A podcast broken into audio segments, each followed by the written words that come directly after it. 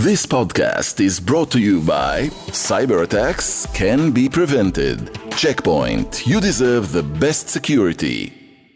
It has been uh, quite a week in this uh, neighborhood. Protests in Israel are escalating. Police reaction is also escalating. Uh, there has been terror against Israeli civilians and terror against Palestinians uh, in Hawara. So Israel kind of feels like it's on overdrive. It's unholy. I'm Yonit Levy of Channel 12 in Tel Aviv. And I'm Jonathan Freedland of The Guardian in London.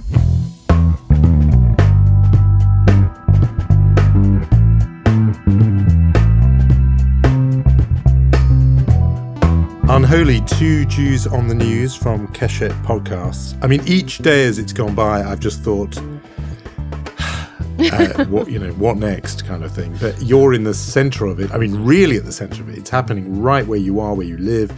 I mean, just talk us through what kind of seven days this has been. You know, it's it's not that Israel has ever been an ordinary country, but things are happening at such a pace and volume and velocity. I mean, I don't remember this kind of intensity, to be honest. I mean, let's just take yesterday, right? Just your what was supposed to be an ordinary Wednesday.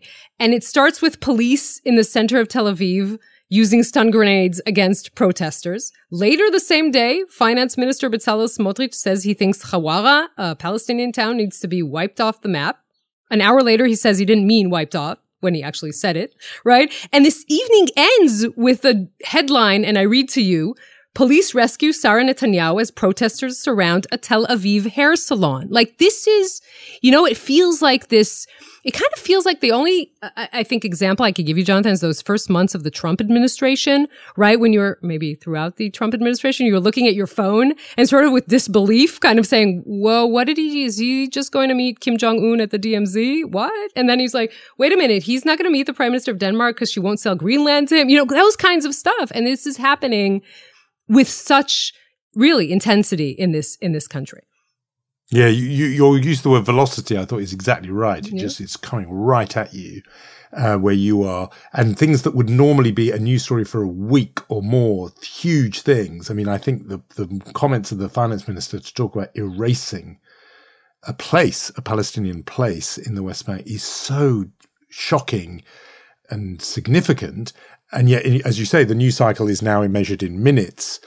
And that is actually almost, I feel, a technique of this form of sort of nationalist populism. And I do think Netanyahu represents that in the way that Trump did and does. And part of it is almost to leave the press and public sort of punch drunk. There's something coming, then there's something even bigger and something bigger. This thing, by the way, of the surrounding the hair salon that's also got something very Trumpian in it because it's part comedy, it's part farce, it's ridiculous. And yet, when I mentioned it to my 18 year old son, nearly 19, and I mentioned to him that this was happening, he said, That sounds like something out of the French Revolution. and you sort of knew what he meant. And there's something sort of Marie Antoinette ish about the fact that she was having her hair done in the middle of all this turmoil, and that the mob, if this was, you know, 1789, couldn't stomach that and were furious with the wife of the leader apparently saying, you know, it's not quite let them eat cake, but it's saying, you know, my hairdo, it matters even while places are on fire and burning. There's just something epic about what's going on here. And it is that mixture of, of sort of farce and tragedy all inter, uh, interwoven. I can see why, you know, if you're living there, your head would be spinning after a week like that. And, and you know, you, you kind of need to say, you know, uh, obviously I've been doing this for the evening news for 20 years. I've been around longer than that. I, I have some sort of perspective on, on things in this country. I, I, remember times of terrible internal strife. Maybe the most salient example the months leading up to the Rabin assassination by an extremist Jew and the months after that. I can remember times of terrible terror attacks uh, against Israelis. I can remember incidents far between, but still incidents of Jewish terror. But having all of this happen in one week is, is pretty insane. It just feels like it kind of, you know, comes at you, you called it punch drunk. And I think that's the feeling. You keep feeling this on your, uh, um, psyche. And it doesn't seem like any of this is calming down in any way soon. Yeah. We're going to hear from someone who has a really long range perspective on this, mm-hmm. the perspective of someone who has fought at the, you know, highest levels for his country. We'll get on to him in a minute. Before we hear from him though. The question I, I don't mind if I keep asking you this every week if it becomes a sort of fixture because I think it's important. All this that's going on, the internal dissension. Mm-hmm. You know, I got a call from someone very serious, credible person who's a historian who said, "Is Israel heading towards a civil war?" You know, this is the seriousness uh, that people are thinking. Here's the question I don't mind becoming perennial. Are you seeing any signs in the governing camp, the coalition, of people saying this is getting troubling now? This is worrying. The country is tearing itself apart. Maybe we don't go ahead with these judicial changes that are, have triggered all this. Um, cracks in the coalition, one or two or three people who could break and, and, and, and halt this thing. You brought it to us week by week when it was happening with the last government, when the wheels were just beginning to come off. Mm-hmm. Are you seeing any signs at all of people beginning to tremble at the sight of what this is doing to the country? I don't see a, you know, a, a crack because first of all, legislation is going full steam ahead, not breaking for red lights. There have been two members of uh, of the Likud saying, uh, Dani Danon and Yuli Edelstein, by the way, meeting with two members of the other camp and saying, let's maybe just pause and talk for a few weeks. But Netanyahu isn't doing it. He's not pausing, whether because he doesn't want to or because at this point, if he tried to stop, he'd alienate many of his coalition partners. So the short answer to your question is no. I do need you to notice, however, that if the terror wave intensifies, which heaven forbid it does. We all hope it doesn't. But if it does, then what you have is a very far right government promising Israelis, right? Coming to power, promising to clamp down on terror. If it doesn't deliver on this, and you finally, and you start to see the unruly parts of the coalition, the Smotrich and the Ben Gvir saying this government is weak on terror, then that is where it can start to break. And think about Itamar Ben Gvir, who has made a career out of coming to places where there are terror attacks and yelling at the minister. Now he's the person being yelled at. And if this continues, I think it might crack at that point. But no, the protests are at this point, they have a very important psychological effect, but they are not, I don't think that is what is breaking the, the plans thus far. That sounds very smart to me, and it makes me think that uh, that uh, that was a you know naive thought I had. Of course, this coalition will break from people who think it's not right wing enough, rather than me thinking there might be some sort of closet liberal still there in the Likud ranks. Liberal, by the way, I mean in the very specific sort of Herut, mm-hmm. Likud, Menachem Begin sense, rule of law sense. Right. That that used to be a strain of thinking within the uh, Herut faction that formed the basis of Likud. Wrong of me to say, uh, to even imagine that, but that's the something to keep an eye on. Um, uh, we should go to our guest, as I say, somebody who really has a very particular vantage point on this and who has decades of service, military service to his country under his belt.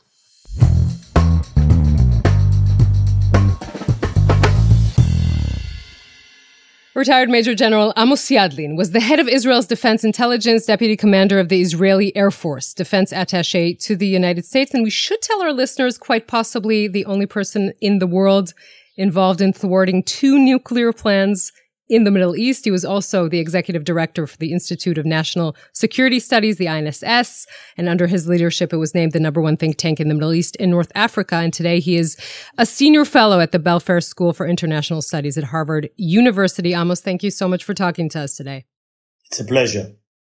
It's a pleasure for us. Look, there's so much going on that honestly, it's very hard to know where to begin. But let's um, start with the issue of Palestinian terror. We've seen three Israelis killed this week, 14 in a month. There, there are also 11 Palestinians killed in the last week. Uh, most of them were armed.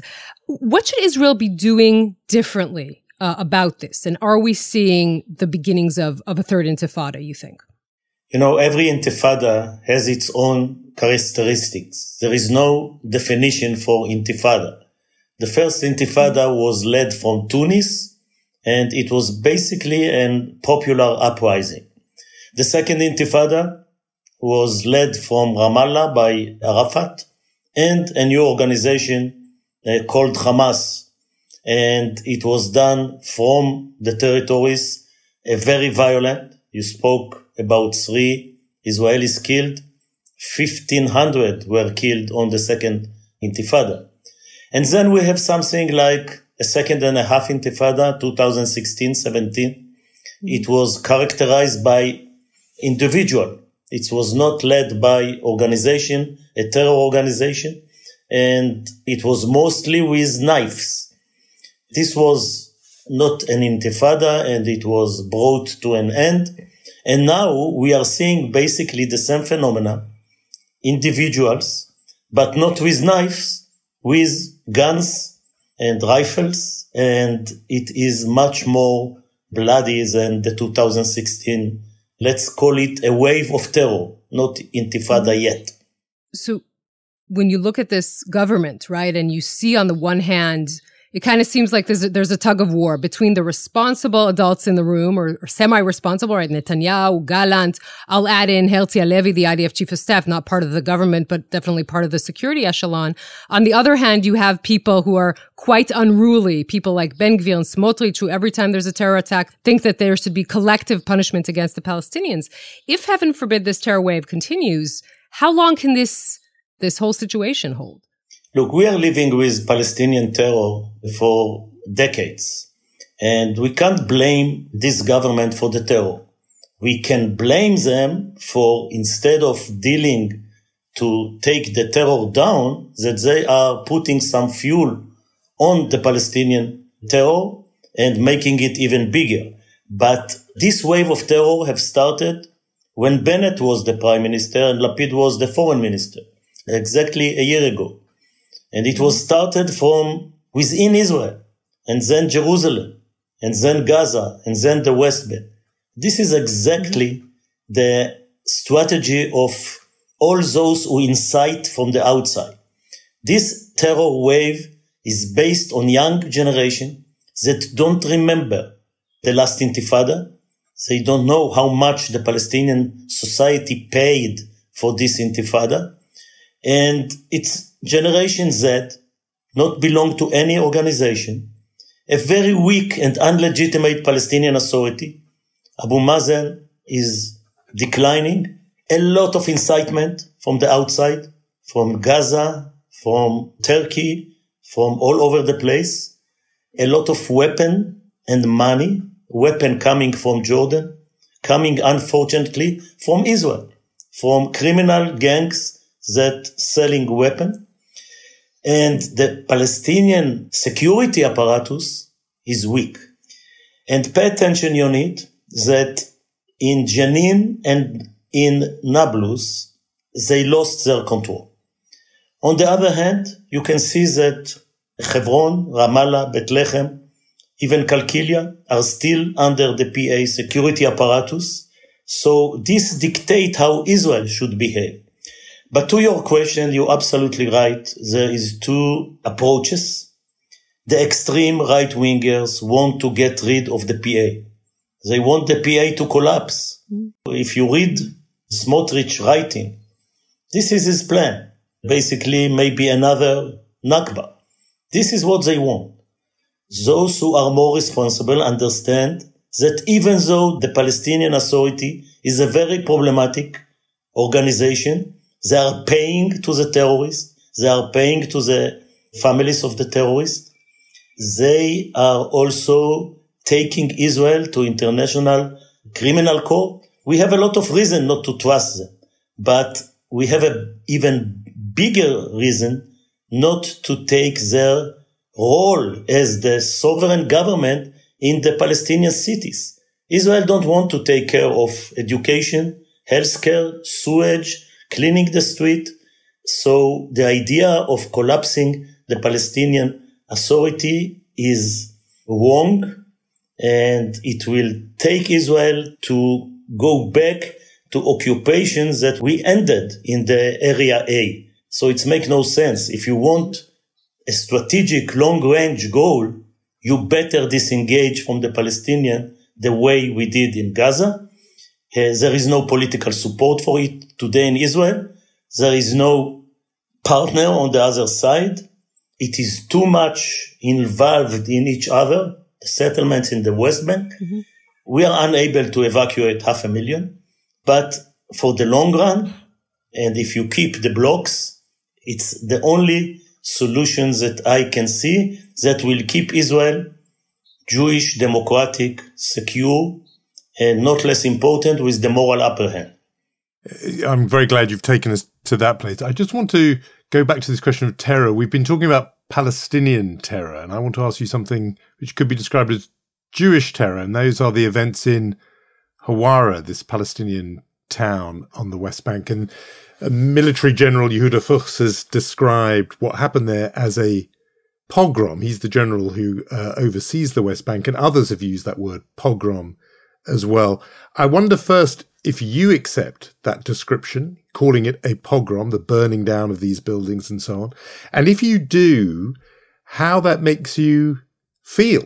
I mean, emotionally, as a Jew and an Israeli, the notion of Jews committing a pogrom in the historic land of Israel.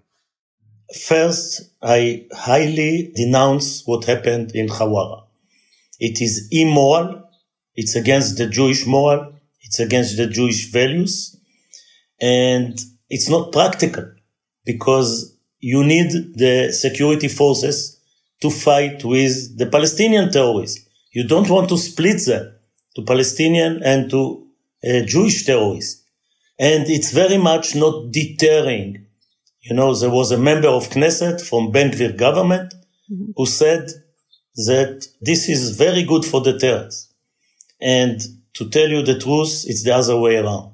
It's not deterring them, it's encourage them. And unfortunately, we saw another attack after that. But after saying that, that I, I feel bad about it. I never thought that this will happen.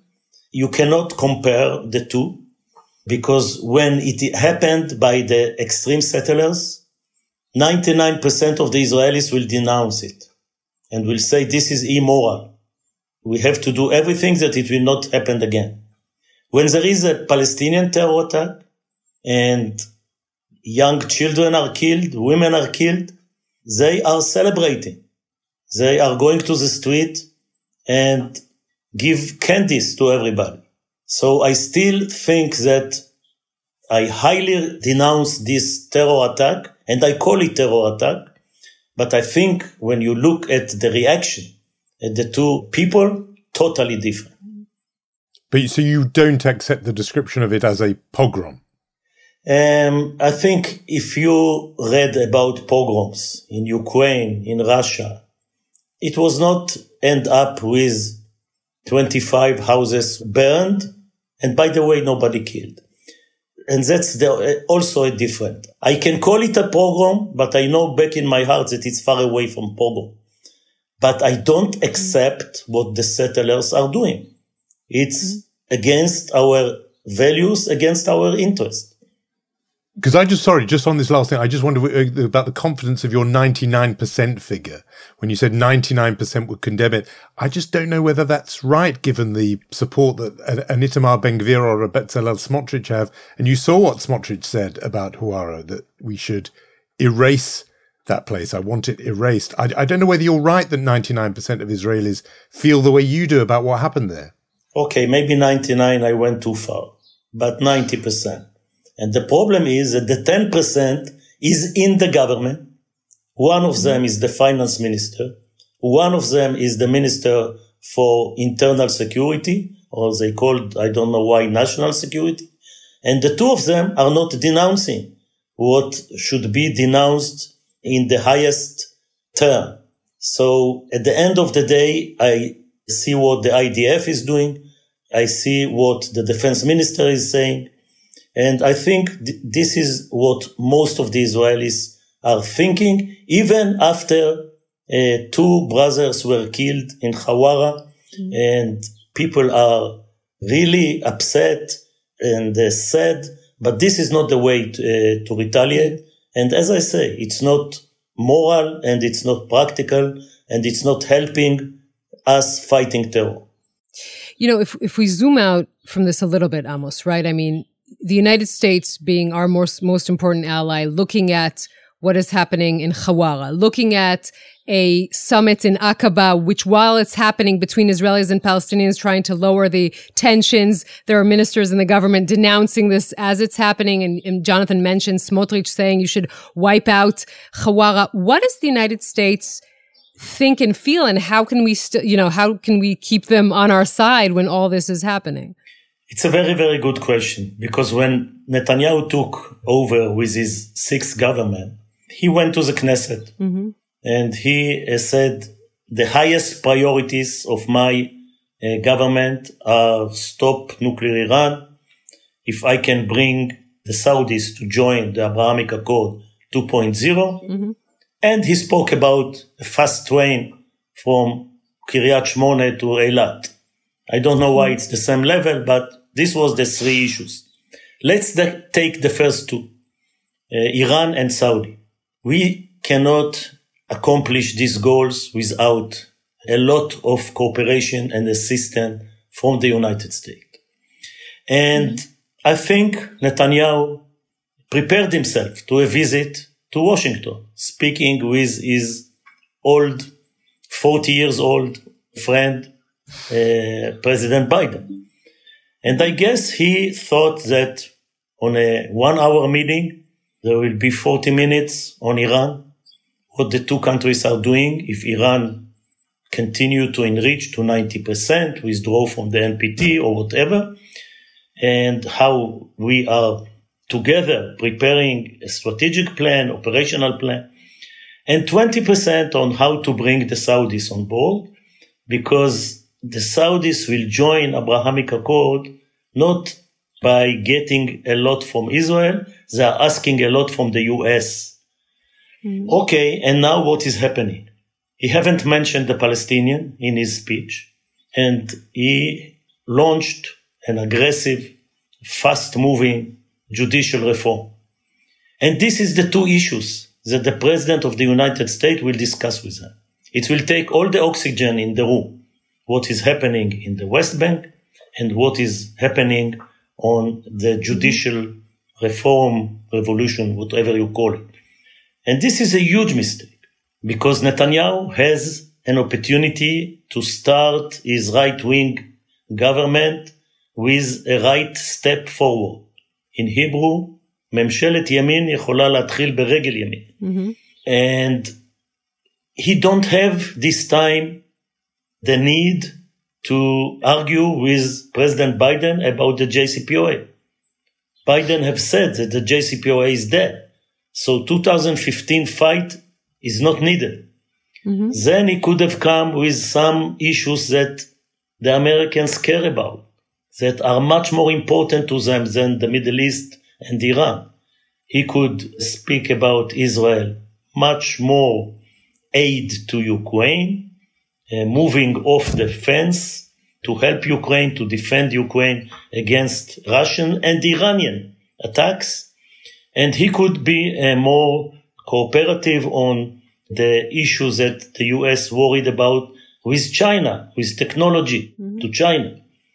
And then if you don't have to fight on Iran, you bring some uh, changing in policy on Ukraine and Russia, you can start on a very positive policy cooperation with the US. Instead, his right wingers are setting fire in the West Bank, and I'm not getting any pass for the Palestinian terror. It is there, it is the basic, mm-hmm. but you can deal with it differently. And the judicial reform is leading to a thought in Washington are we still sharing the same values? Because the unbelievable strong bond between Israel and America is based on the same interests and the same values. Let me just pick up on that, if I can, specifically on the judicial revolution, as I think accurately you described it. We, just in your own area, as it were, we're seeing reservists saying that if this does happen as it seems likely to happen, they will refuse duty, refuse to serve. And I, I want to know what sense you have of how widespread that could be, and if it do, if it is, how worried you are, uh, specifically, I suppose, by reservists in your own area, which is the Air Force, where reservists play such a crucial role. Is this something that troubles you very deeply if people in uniform refuse to serve because of this threat to democracy? Let, us be preci- more precise. It's not people in uniform. The regular army the regular Air Force, those who serve under compulsory service or under a long career service, in uniform, there is no refusing to serve.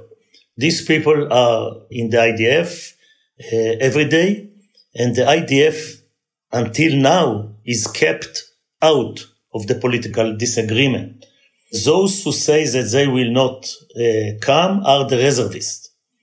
Mm-hmm. And some of them are pilots, some of them are uh, special forces, and it, it's going all over the place now. And the reservists, and you have to listen to the music. What they are saying until we see where this legislation end up, we are freezing ourselves. And if it will be at the end what uh, Minister of Justice Levin is leading, and Israel will not be a democracy, we may not serve because this violates the contract between us and the state. But knowing these people, I must say that I know if siren will go up and there will be a, an external war, they all come. But they are using their position in the Israeli society to say something that they are not the only one. There is the high-tech people, there are the, the, the doctors, there are all kind of Israeli society uh, groups that are telling the government this is unacceptable. And in a country when you have so many reservists, I guess that this is uh, neutral. Do I ha- I love it? No. I think that as much as we can keep the IDF off this political combat, it is uh, very important. Israel uh, is still under a huge threat. But let me take it even further. Uh, we all now expert on how we select our uh, judges and how they want to select it politically. And we all know everything about the judicial change. However, nobody have done, and there is no public discussion of the national security circumstances, consequences of this move. And what we see is keeping me awake at night. We see that Iran is approaching 90%. We need America and they are not there because we spoke about it. We see that we want to bring the Saudis. You know, Netanyahu gave Ben Gvir 13 minutes on the Temple Mount. And what happened? They canceled his visit. So certain visit for Ben Gvir and Netanyahu is not going to Abu Dhabi and they so much want to go to Abu Dhabi. And then the unity of the Israeli uh, people. This is how we won all the war. Sense of mission, uh, the same destiny. Look at the, the Ukrainians, how they defeating the Russians because they have national identity and they have the same goal. And we may have different kind of spirit in, in case of, of a war. And then Israeli deterrence. If you listen to Nasrallah two weeks ago, say the Hezbollah leader there. Yeah, mm. the Hezbollah leader. He say we don't have to do anything. Israel will not reach its 80 years independence. So I ask Netanyahu and Gallant and the rest of the government, have you spoke about it? Did you evaluate, analyze where we are going from national security point of view. Forget about the judicial goal and the damage is huge. We also know that the economy is damaged. Investment in Israel, uh, people are moving their money abroad. And in my view, this is why we need as soon as possible to reach an agreement a compromise that on one hand corrects some of the deficiencies, but on the other hand will make sure that uh, Israel will keep its separation of power, check and balances, and not let all the power to be at the hand of whoever is the prime minister who control also the Knesset and now will control uh, the judicial area. This is not democracy. This is dictatorship. You know, almost uh, throughout all the years we know each other, we've known each other, you've always helped me get this sort of perspective. And, and we should probably tell our listeners who don't know your biography, you really were a fighter pilot for 33 years. You participated in the attack on uh, the nuclear reactor in, in Iraq. You see these things. You see just the week that we've been through with Palestinian terror, with uh, Jewish rampage in Hawara, with these protests accelerating. We had Daniel Kahneman on the uh, podcast a few weeks ago saying he's more worried now than he was during the Yom Kippur War. Is that your sentiment as well when you look at everything that has been going on here? You know, uh, Yonit, I have a rule in my life never panic. Never, on the other hand, be in euphoria. Because before Yom Kippur War, we were in euphoria. Mm-hmm. Uh, I prefer the slightly paranoid uh, state of mind. and then there is no any more uh, silver bullets and there are no prophets around. This is my five rules. Mm-hmm. So on no, no panic, I'm not in panic. However, of course, I'm not in euphoria and the slightly paranoid become a little bit more than slightly. We never been in this situation before. The threat to the state of Israel was existential threat from uh, our enemies that want to destroy the state. I worried that the prime minister, who is well known for being an historian and a son of historian, and I'm not quoting Smotrich, on what he is. He is an historian with a sense of history. He sees himself as the Israeli Churchill that he admired. How can't he see that this is a duplication of how the second temple was destroyed? The Jews fighting each other, burning the stores of food in Jerusalem.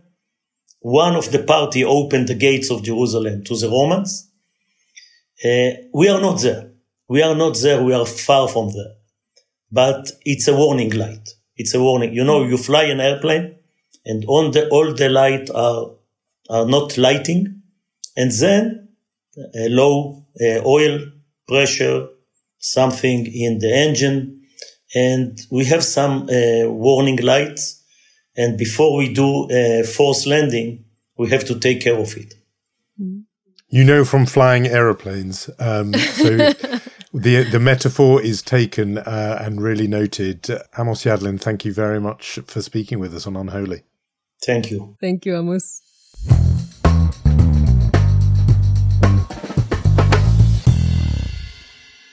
You know, Amos Yadlin tends to say that he's um, He's an optimist. He quotes Shimon Peres as telling him optimists and pessimists both die the same way, but it's the question how they live. So he calls himself an optimist. Usually he wasn't entirely optimistic in this conversation that we had today.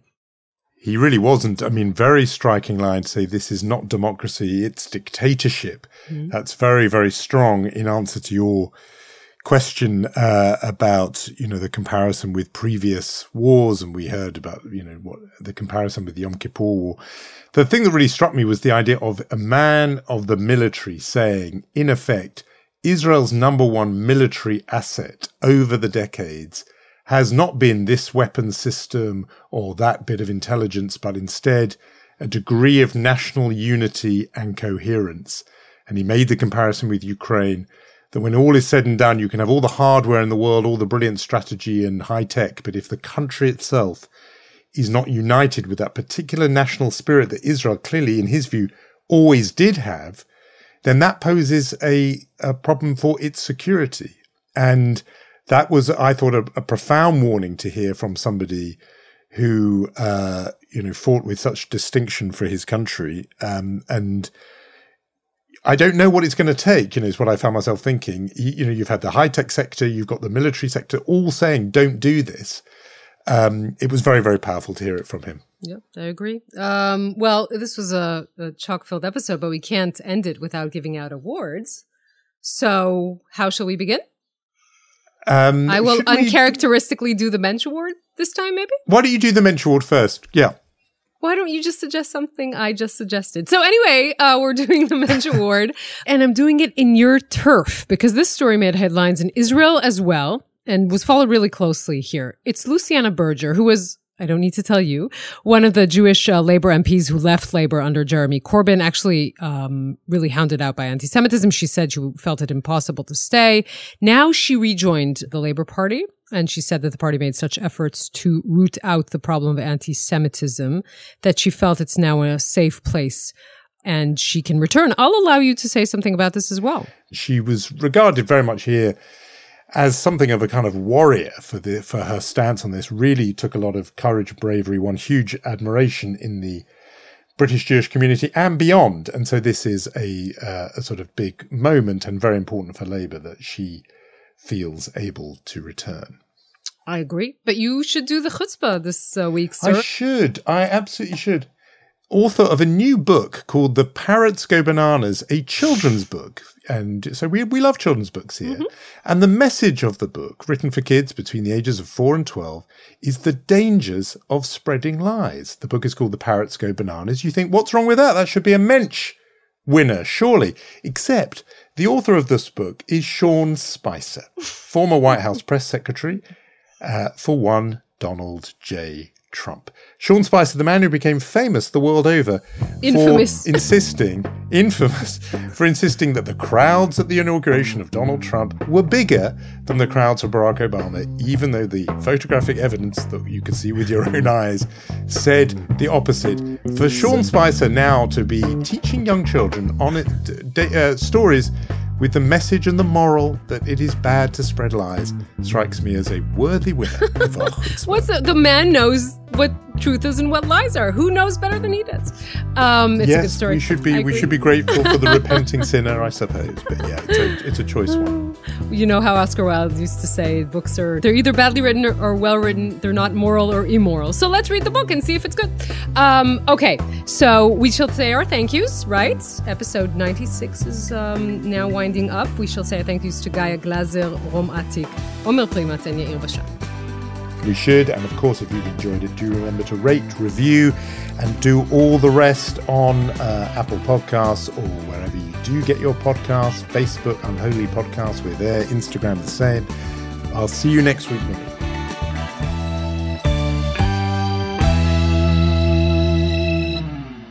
This podcast is brought to you by Cyber attacks can be prevented. Checkpoint, you deserve the best security.